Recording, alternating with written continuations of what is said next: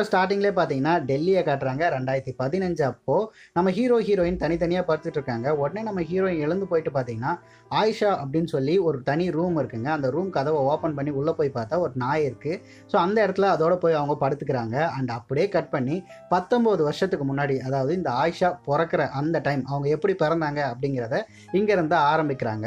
So அவங்க வந்து பார்த்திங்கன்னா ப்ரெக்னென்ட் ஆகியிருக்காங்க அப்படின்னு சொல்லி நம்ம ஹீரோயின் வந்து நம்ம ஹீரோ கிட்ட சண்டை போடுறாங்க. அப்போ நம்ம ஹீரோ வந்து பார்த்தீங்கன்னா இங்கே பாரு தானியாக்கு வந்து ஞாபகம் இருக்குல்ல?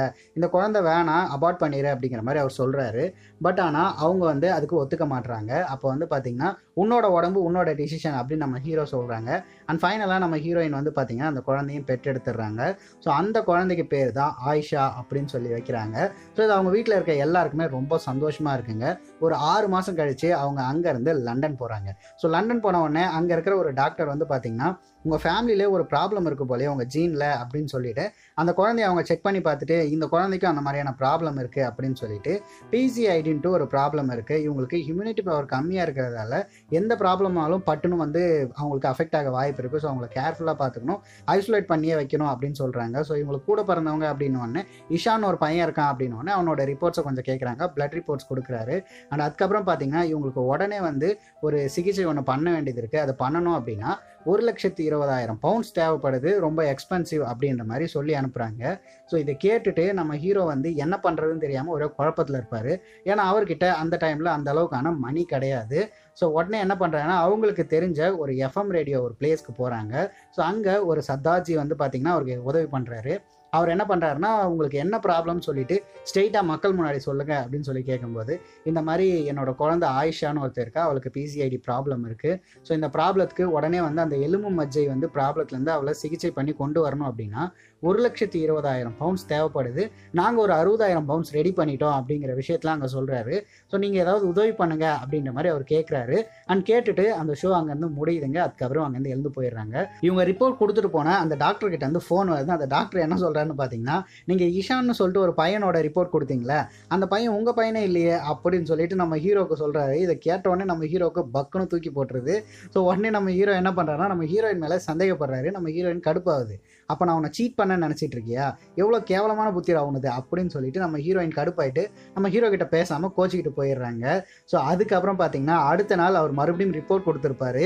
ஸோ அந்த ரிப்போர்ட்டை செக் பண்ணிவிட்டு டாக்டர் வந்து பார்த்தீங்கன்னா சாரிங்க இந்த மாதிரி இந்தியாவிலேருந்து வந்ததால் ஏதோ மிக்ஸ் ஆகி ப்ராப்ளம் ஆகிட்டு இருக்கு இஷான் உங்கள் பையன் தான் அப்படின்ற மாதிரி சொல்கிறாங்க இதை கேட்டோடனே நம்ம ஹீரோக்கு இப்போ மறுபடியும் போய் அவளை சமாதானப்படுத்தணுமே அப்படின்னு சொல்லிட்டு நம்ம ஹீரோயினுக்கு ரோஸ் வாங்கி கொடுத்து அவங்களுக்கு பிடிச்ச ஸ்வீட் வாங்கி கொடுத்து சாரி கேட்டு ஒரு வழியாக அவங்களுக்கு ஓகே பண்ணுறாங்க அவங்க அவரை மன்னிக்கிற அதே நேரத்தில் மறுபடியும் ஒரு ஃபோன் கால் வருது. அது யார்கிட்ட இருந்ததுன்னா அவங்க எஃப்எம் ஸ்டேஷனில் போயிட்டு இந்த மாதிரி ஹெல்ப் கேட்டிருந்தாங்களே அந்த இடத்துல இருந்து தான் கால் வந்திருக்கும். ஸோ அவங்க வந்து நீங்கள் கேட்டதை விட அதாவது அறுபதாயிரம் பவுண்ட்ஸை விட எக்கச்சக்கமாக இன்னும் கூடுதல் பவுண்ட்ஸ் கிடச்சிருக்கு அப்படின்ற விஷயத்த சொல்கிறாங்க ஸோ இதை கேட்ட உடனே நம்ம ஹீரோ வந்து என்ன சொல்கிற ஹீரோ மட்டும் கிடையாது. அங்கே இருக்கிற மொத்த பேரும் ஒரு மாதிரி கண்ணீர் கடைகளில் மூழ்கிடுறாங்க. ஸோ ரொம்பவும் சந்தோஷப்பட்டு அந்த குழந்தைய நாங்கள் பத்திரமா பார்த்துப்போம் அப்படின்ற மாதிரி சொல்லிட்டு எல்லாருக்கும் அதாவது பணம் கொடுத்த அத்தனை பேருக்கும் நன்றி அப்படின்ற மாதிரி நம்ம ஹீரோ சொல்லிட்டு அவங்க என்ன பண்ணுறாங்கன்னா அந்த சிகிச்சைக்கான எல்லா விடயங்களும் ரெடி பண்ணுறாங்க நம்ம ஹீரோ ஒரு பக்கம் கூட்டு போகிறாங்க அண்ட் நம்ம ஆயிஷா ஒரு பக்கம் கூட்டு போகிறாங்க எப்படியாவது இது சரியாயிடணும் அப்படின்ற மாதிரி நம்ம ஹீரோயின் வந்து ப்ரே பண்ணிக்கிறாங்க. அதுக்கப்புறம் நம்ம ஹீரோ வந்து பார்த்தீங்கன்னா ஹாஸ்பிட்டல்லேருந்து வெளில வரும்போது நம்ம ஹீரோயின் வந்து ஹீரோ கிட்ட பேசுகிறாங்க அண்ட் நம்ம ஹீரோ வந்து நான் ஊருக்கு போகிறேன் அப்படின்ற மாதிரி சொல்லிட்டு அவர் டெல்லி கிளம்பி போகிறாரு அந்த நேரத்தில் நம்ம ஹீரோயின் அவரை அனுப்பி வச்சுட்டு உடனே அவங்களோட மகன் இஷானுக்கு கால் பண்ணுறாங்க ஸோ இஷான் ஃபோன் எடுத்துகிட்டு பார்த்தீங்கன்னா அம்மா இந்த மாதிரி என்ன ஒரு டீச்சர் அடிச்சிட்டாங்கம்மா அப்படின்னு சொல்கிறாரு ஏன்டா? அப்படின்னு சொல்லி கேட்கும்போது இந்த மாதிரி வானத்துக்கு நான் வந்து பிங்க் கலர் அடிச்சோமா ப்ளூ கலர் தான் இருக்கும் அப்படின்னு சொல்லி பசங்கள்லாம் கிண்டல் பண்ணுறாங்க அண்ட் டீச்சரும் என்னை அடிச்சுட்டு ப்ளூ கலர் தான் சொல்கிறாங்கம்மான்னு அப்படிலாம் ஒன்றும் கிடையாதுடா உனக்கு பிங்க் கலர் தானே பிடிச்சிருக்கு. ஸோ நீ என்ன நினைக்கிறியோ அதுதான்டா வானம் அப்படின்ற மாதிரி சொல்லிட்டு பிங்க் கலர் தான் உனக்கானது. நீ அதை மாற்றிக்காத அப்படின்னு சொல்லிட்டு இவங்க பயங்கர எமோஷனல் ஆகுறாங்க. ஏன்னா பையனை கூட இருந்து பார்த்துக்க முடியல அப்படிங்கிற ஒரு கஷ்டம் ஒரு பக்கம் இருக்குது அண்ட் இன்னொரு பக்கம் பார்த்தீங்கன்னா குழந்தைய பத்திரமா பார்த்துக்கணும்னு சொல்லிட்டு ஒரு பாக்டீரியா கூட அவள் பக்கமே வந்துடக்கூடாதுன்னு ஃபுல்லாக கவர் பண்ணி ஹாட் வாட்டரில் தான் பார்த்தீங்கன்னா ஆயிஷாக்கு சமைப்பாங்க. அந்த அளவுக்கு ரொம்பவும் கேரிங்காக பார்த்துக்கிறாங்க அண்ட் அது மட்டும் இல்லாமல் அவங்களோட ஆக்டிவிட்டீஸ்லாம் எப்படி இருக்குன்னு சொல்லி செக் பண்ணணும்னு சொல்லிட்டு டாக்டருக்கு அனுப்புறதுக்காக அவங்க வீடியோ எடுப்பாங்க. அதோட சேர்த்து நம்ம ஹீரோவோட வீட்டுக்கும் அதாவது டெல்லிக்கும் பார்த்தீங்கன்னா அவங்களோட வீடியோஸ் எல்லாத்தையும் அனுப்பிட்டு இருக்காங்க. அதில் ஆயிஷா வந்து ஒரு கட்டத்துக்கு மேலே நடக்கவே ஆரம்பிச்சிடுறாங்க. ஸோ இதை பார்த்துட்டு பயங்கரமாக நம்ம ஹீரோ சந்தோஷப்படுறாருங்க. அண்ட் லாங் டிஸ்டன்ஸ் ரிலேஷன்ஷிப்லேயே நம்ம ஹீரோவும் ஹீரோயினும் ரொம்ப நாள் இருக்காங்க. ஸோ அப்படி இருந்தாலே ஒரு சின்ன சின்ன பிரச்சனை வரும்ல. நம்ம ஹீரோ ஒரு வாட்டி ஏதோ ஒரு பொண்ணை பற்றி பேசிடுறாரு. இதை கேட்டோன்னே நம்ம ஹீரோயின் கடுப்பாயிட்டு அவர்கிட்ட கோச்சிக்கிறாங்க. கிட்டத்தட்ட அஞ்சு நாளாக ஃபோனே எடுக்க மாட்டுறாங்க அதுக்கப்புறம் பார்த்தீங்கன்னா நம்ம ஹீரோ பதறி அடிச்சு ஸ்ட்ரெயிட்டாக லண்டனுக்கே ஓடி வந்துடுறாரு. நம்ம ஹீரோயினோட ரொம்பவும் க்ளோஸ் ஆயிடுறாரு. அது மட்டும் இல்லாமல் ஒரு ஷாக்கிங்கான நியூஸை சொல்கிறாரு இந்த லாங் டிஸ்டன்ஸ்லாம் நமக்கு ஒர்க் அவுட் ஆகலாமா? நம்ம இங்கே இருக்கலாம் அப்படின்னு சொல்லிட்டு நான் என்ன பண்ணுறேன்னா ட்ரான்ஸ்ஃபர் பண்ணி வந்துட்டேன் அப்படின்னு சொல்கிறாங்க ஸோ அது மட்டும் இல்லாமல் ஒரு ஆறு மாதம் வரைக்கும் நம்ம பையனும் இங்கே இருக்கிற மாதிரி நான் எல்லாத்தையும் ரெடி பண்ணிட்டேன். ரெண்டு நாளில் எல்லாரும் வந்துருவாங்க அப்படின்ற மாதிரி அவங்க சொல்கிறாங்க அப்போ நம்ம ஹீரோயின் ஒரு விஷயம் சொல்கிறாங்க ரெண்டு நாள் இல்லை நமக்கு பத்து வருஷம் தேவைப்படும். பத்து வருஷம் நம்ம பொண்ணை ஒழுங்காக பார்த்துக்கிட்டோன்னு வச்சுக்கோங்களேன். இப்போ தான் அவளோட டீசல்ஸ் எல்லாமே நல்லா பில்டாகி வந்துட்டு இருக்கான். ஸோ அதெல்லாம் நல்லா வந்துருச்சு அப்படின்னா அவள் ஒரு நார்மலான லைஃப்பை வாழ்வா. நம்ம ஒரு பத்து வருஷம் அவளுக்காக டைம் ஸ்பெண்ட் பண்ணால் போதும் அப்படின்ற மாதிரி அவங்க சொல்கிறாங்க வேறு வழியே இல்லை. ஒரு அப்பா எப்படி அதை தட்டி கழிக்க முடியும்? நம்ம ஹீரோ சரின்னு சொல்லிட்டு அவர் அங்கவே அவரோட ஒர்க்கை வந்து பார்க்க ஆரம்பிக்கிறாரு. அண்ட் நம்ம ஹீரோயினும் அவங்களோட ஒர்க்கை பார்க்குறாங்க. எந்த மாதிரின்னு பார்த்தீங்கன்னா நம்ம ஹீரோ பகல் ஃபுல்லாக வேலைக்கு போயிட்டு நைட் வருவார். நம்ம ஹீரோயின் நைட் ஃபுல்லாக போயிட்டு பகல்லேருந்து வேலை முடிச்சுட்டு வருவாங்க. ஸோ இந்த மாதிரி தான் அவங்க குழந்தைய பார்த்துக்கிட்டு இருக்காங்க. ஸோ அந்த அளவுக்கு ஆயிஷாவை பார்த்து வச்சுட்டு கிட்டத்தட்ட பத்து வருஷம் அவங்க பார்த்து முடிச்சிட்ட பிறகு இப்போ ஆயிஷாவை பார்த்தீங்கன்னா ட்ரீட்மெண்ட்காக அவங்க ஹாஸ்பிட்டல் கூப்பிட்டு போகிறாங்க ஸோ இப்போ ஒரு டீனேஜ் கேர்லாக நம்ம ஆயிஷா வெளில வராங்க.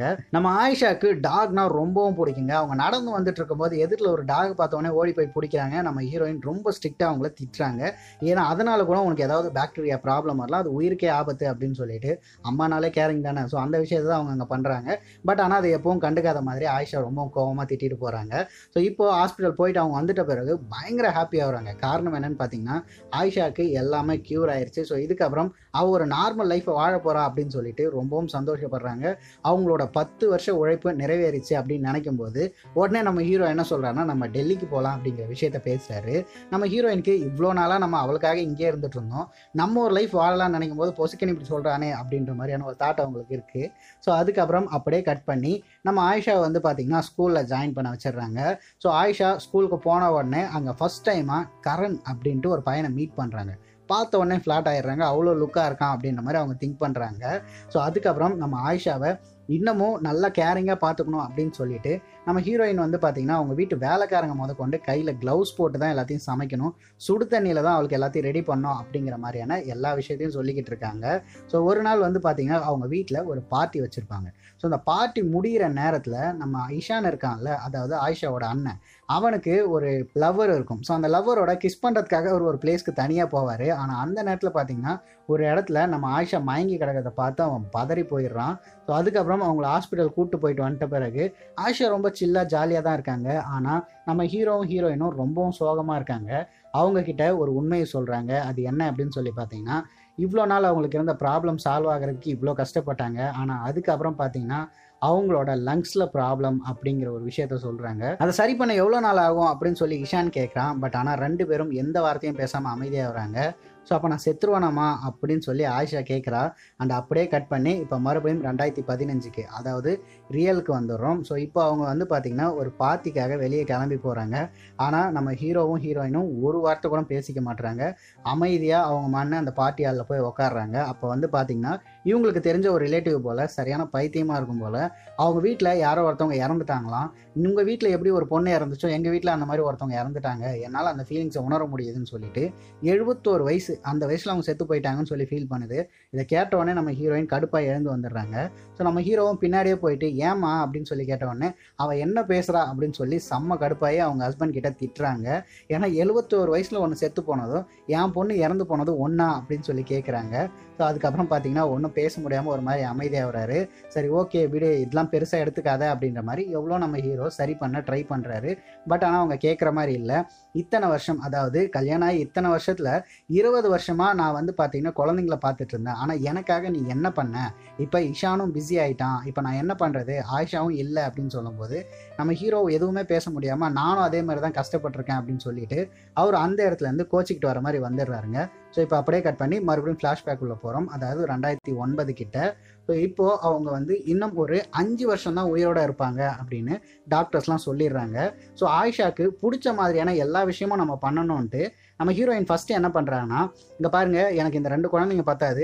நான் அடுத்து ஒரு குழந்தைங்களை எடுக்கலான்னு இருக்கேன். ஸோ அதனால நம்ம ஃபேமிலியை அஞ்சாவதாக ஒரு ஆள் வரப்போகிறாங்கன்னு சொல்லி ஒரு புதிய குழந்தைய தத்தெடுக்கலான்னு கூப்பிட்டு போகிறாங்க எங்கன்னு பார்த்தீங்கன்னா நம்ம ஆயிஷாக்கு ரொம்ப பிடிச்ச டாகை தான் அவங்க அப்படி சொல்கிறாங்க ஸோ ஆயிஷாக்கு ரொம்ப ஹாப்பியாக பார்த்தீங்கன்னா ஒரு டாகை அவங்க அங்கேருந்து தூக்கிட்டு வந்துடுறாங்க. ஸோ அதுக்கு ரோலோ அப்படின்னு சொல்லி அவங்க நேமும் வைக்கிறாங்க. படத்தோட ஸ்டார்டிங்கில் காட்டினாங்க இல்லையா ஆயிஷா ரூமில் ஒரு டாகு அந்த டாக் தான் இந்த டாக். ஸோ அந்த டாகை அவங்க பத்திரமா பார்த்துக்கிறாங்க.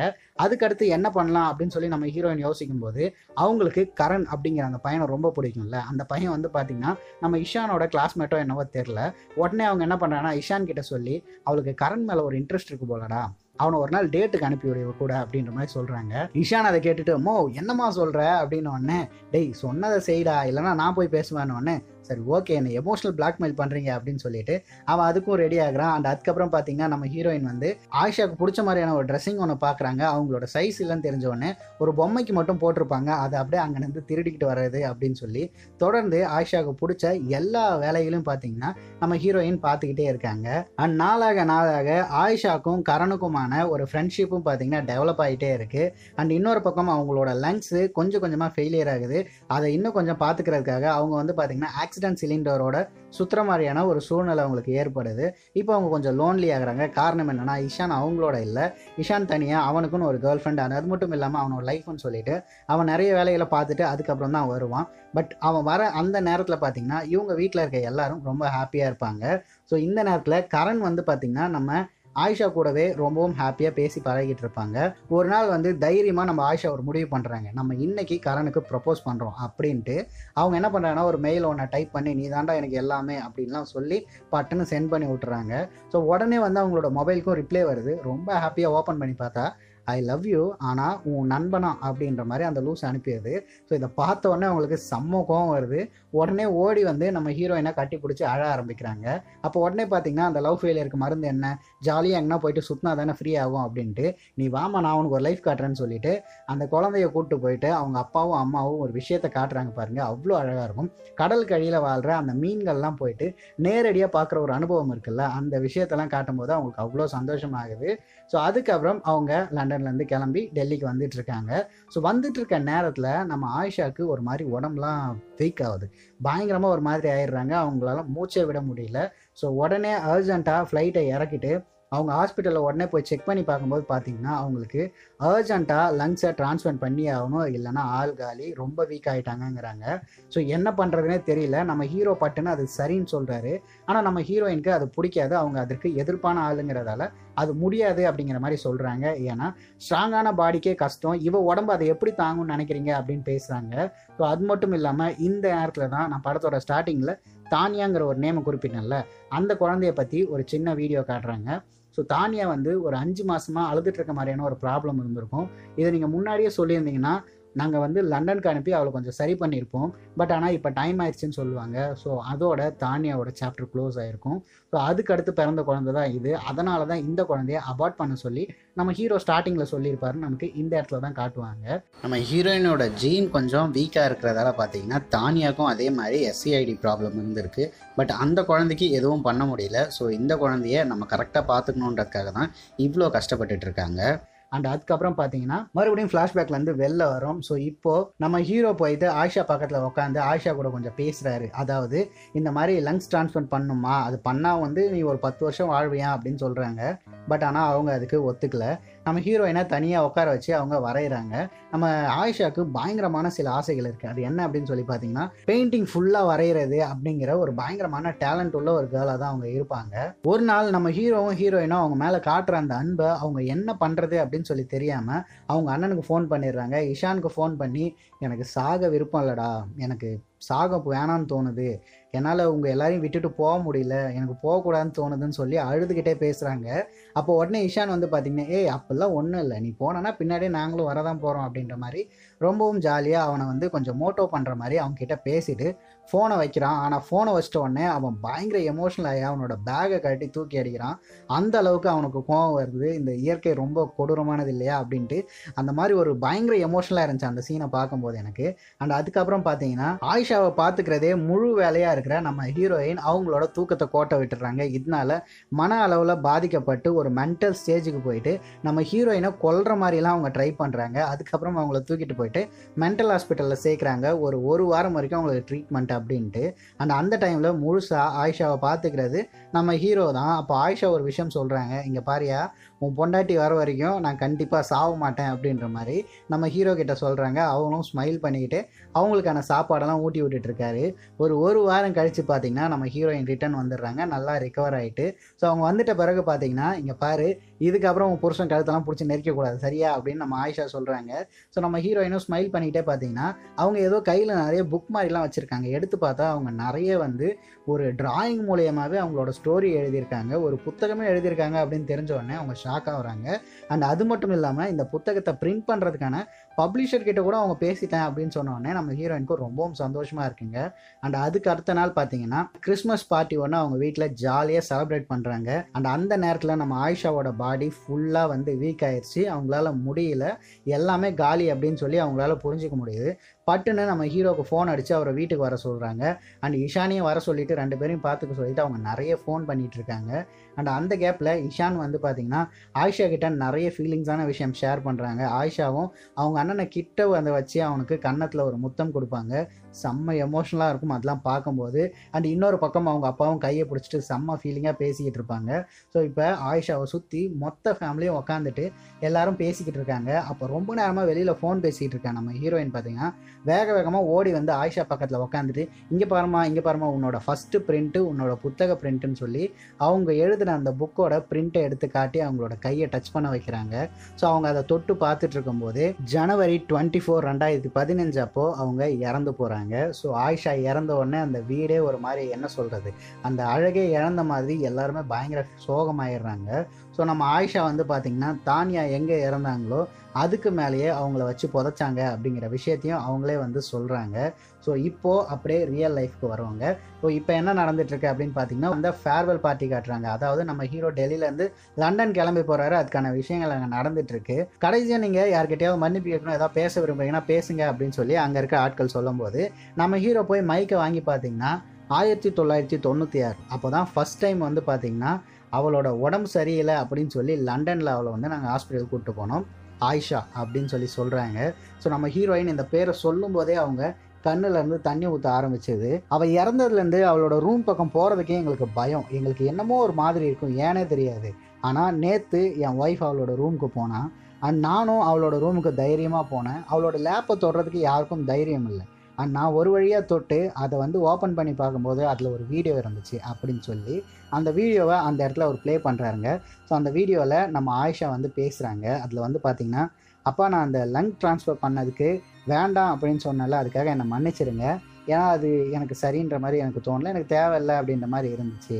ஸோ இப்போ இருக்கிறத விட ஒரு பத்து வருஷம் கூட இருந்துட்டு நான் இறந்து போனால் ஓகேவா? எதுவும் தேவையில்ல தானே அப்படின்ற மாதிரி அவங்க பேசுகிறாங்க ஸோ அது மட்டும் இல்லாமல் ஒரு வழியை என் பாஸ்வேர்ட்லாம் கண்டுபிடிச்சிட்டிங்க அப்படின்னு சொல்லிட்டு பயங்கர எமோஷனலாக ஒரு சில வார்த்தையெல்லாம் பேசுகிறாங்க அதை கேட்க கேட்க நம்ம ஹீரோயினால் தாங்கவே முடியல. அப்படியே அழுதுகிட்டே அவங்க எழுந்து வெளில ஓடிடுறாங்க. ஸோ இப்போ அப்படியே அந்த பார்ட்டி முடியுதுங்க. அதுக்கப்புறம் பார்த்தீங்கன்னா டெல்லியிலே தான் நான் இருப்பேன் அப்படின்னு சொல்லி அடம் பிடிச்சி இந்த இடத்துல தான் அவளோட டிராயிங்ஸ் எல்லாம் இருக்குது அப்படின்ட்டு ஆயிஷாவோட நான் இருப்பேன்னு சொல்லிட்டு நம்ம ஹீரோயின் இங்கே இருக்காங்க.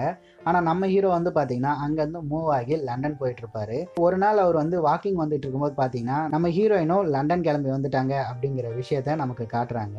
ஸோ ஒரு வழியாக ரெண்டு பேரும் மறுபடியும் ஒன்று சேர்ந்துருக்காங்க அப்படிங்கிற விஷயத்த காட்டி அப்படியே இந்த படத்தை முடிக்கிறாங்க. அண்ட்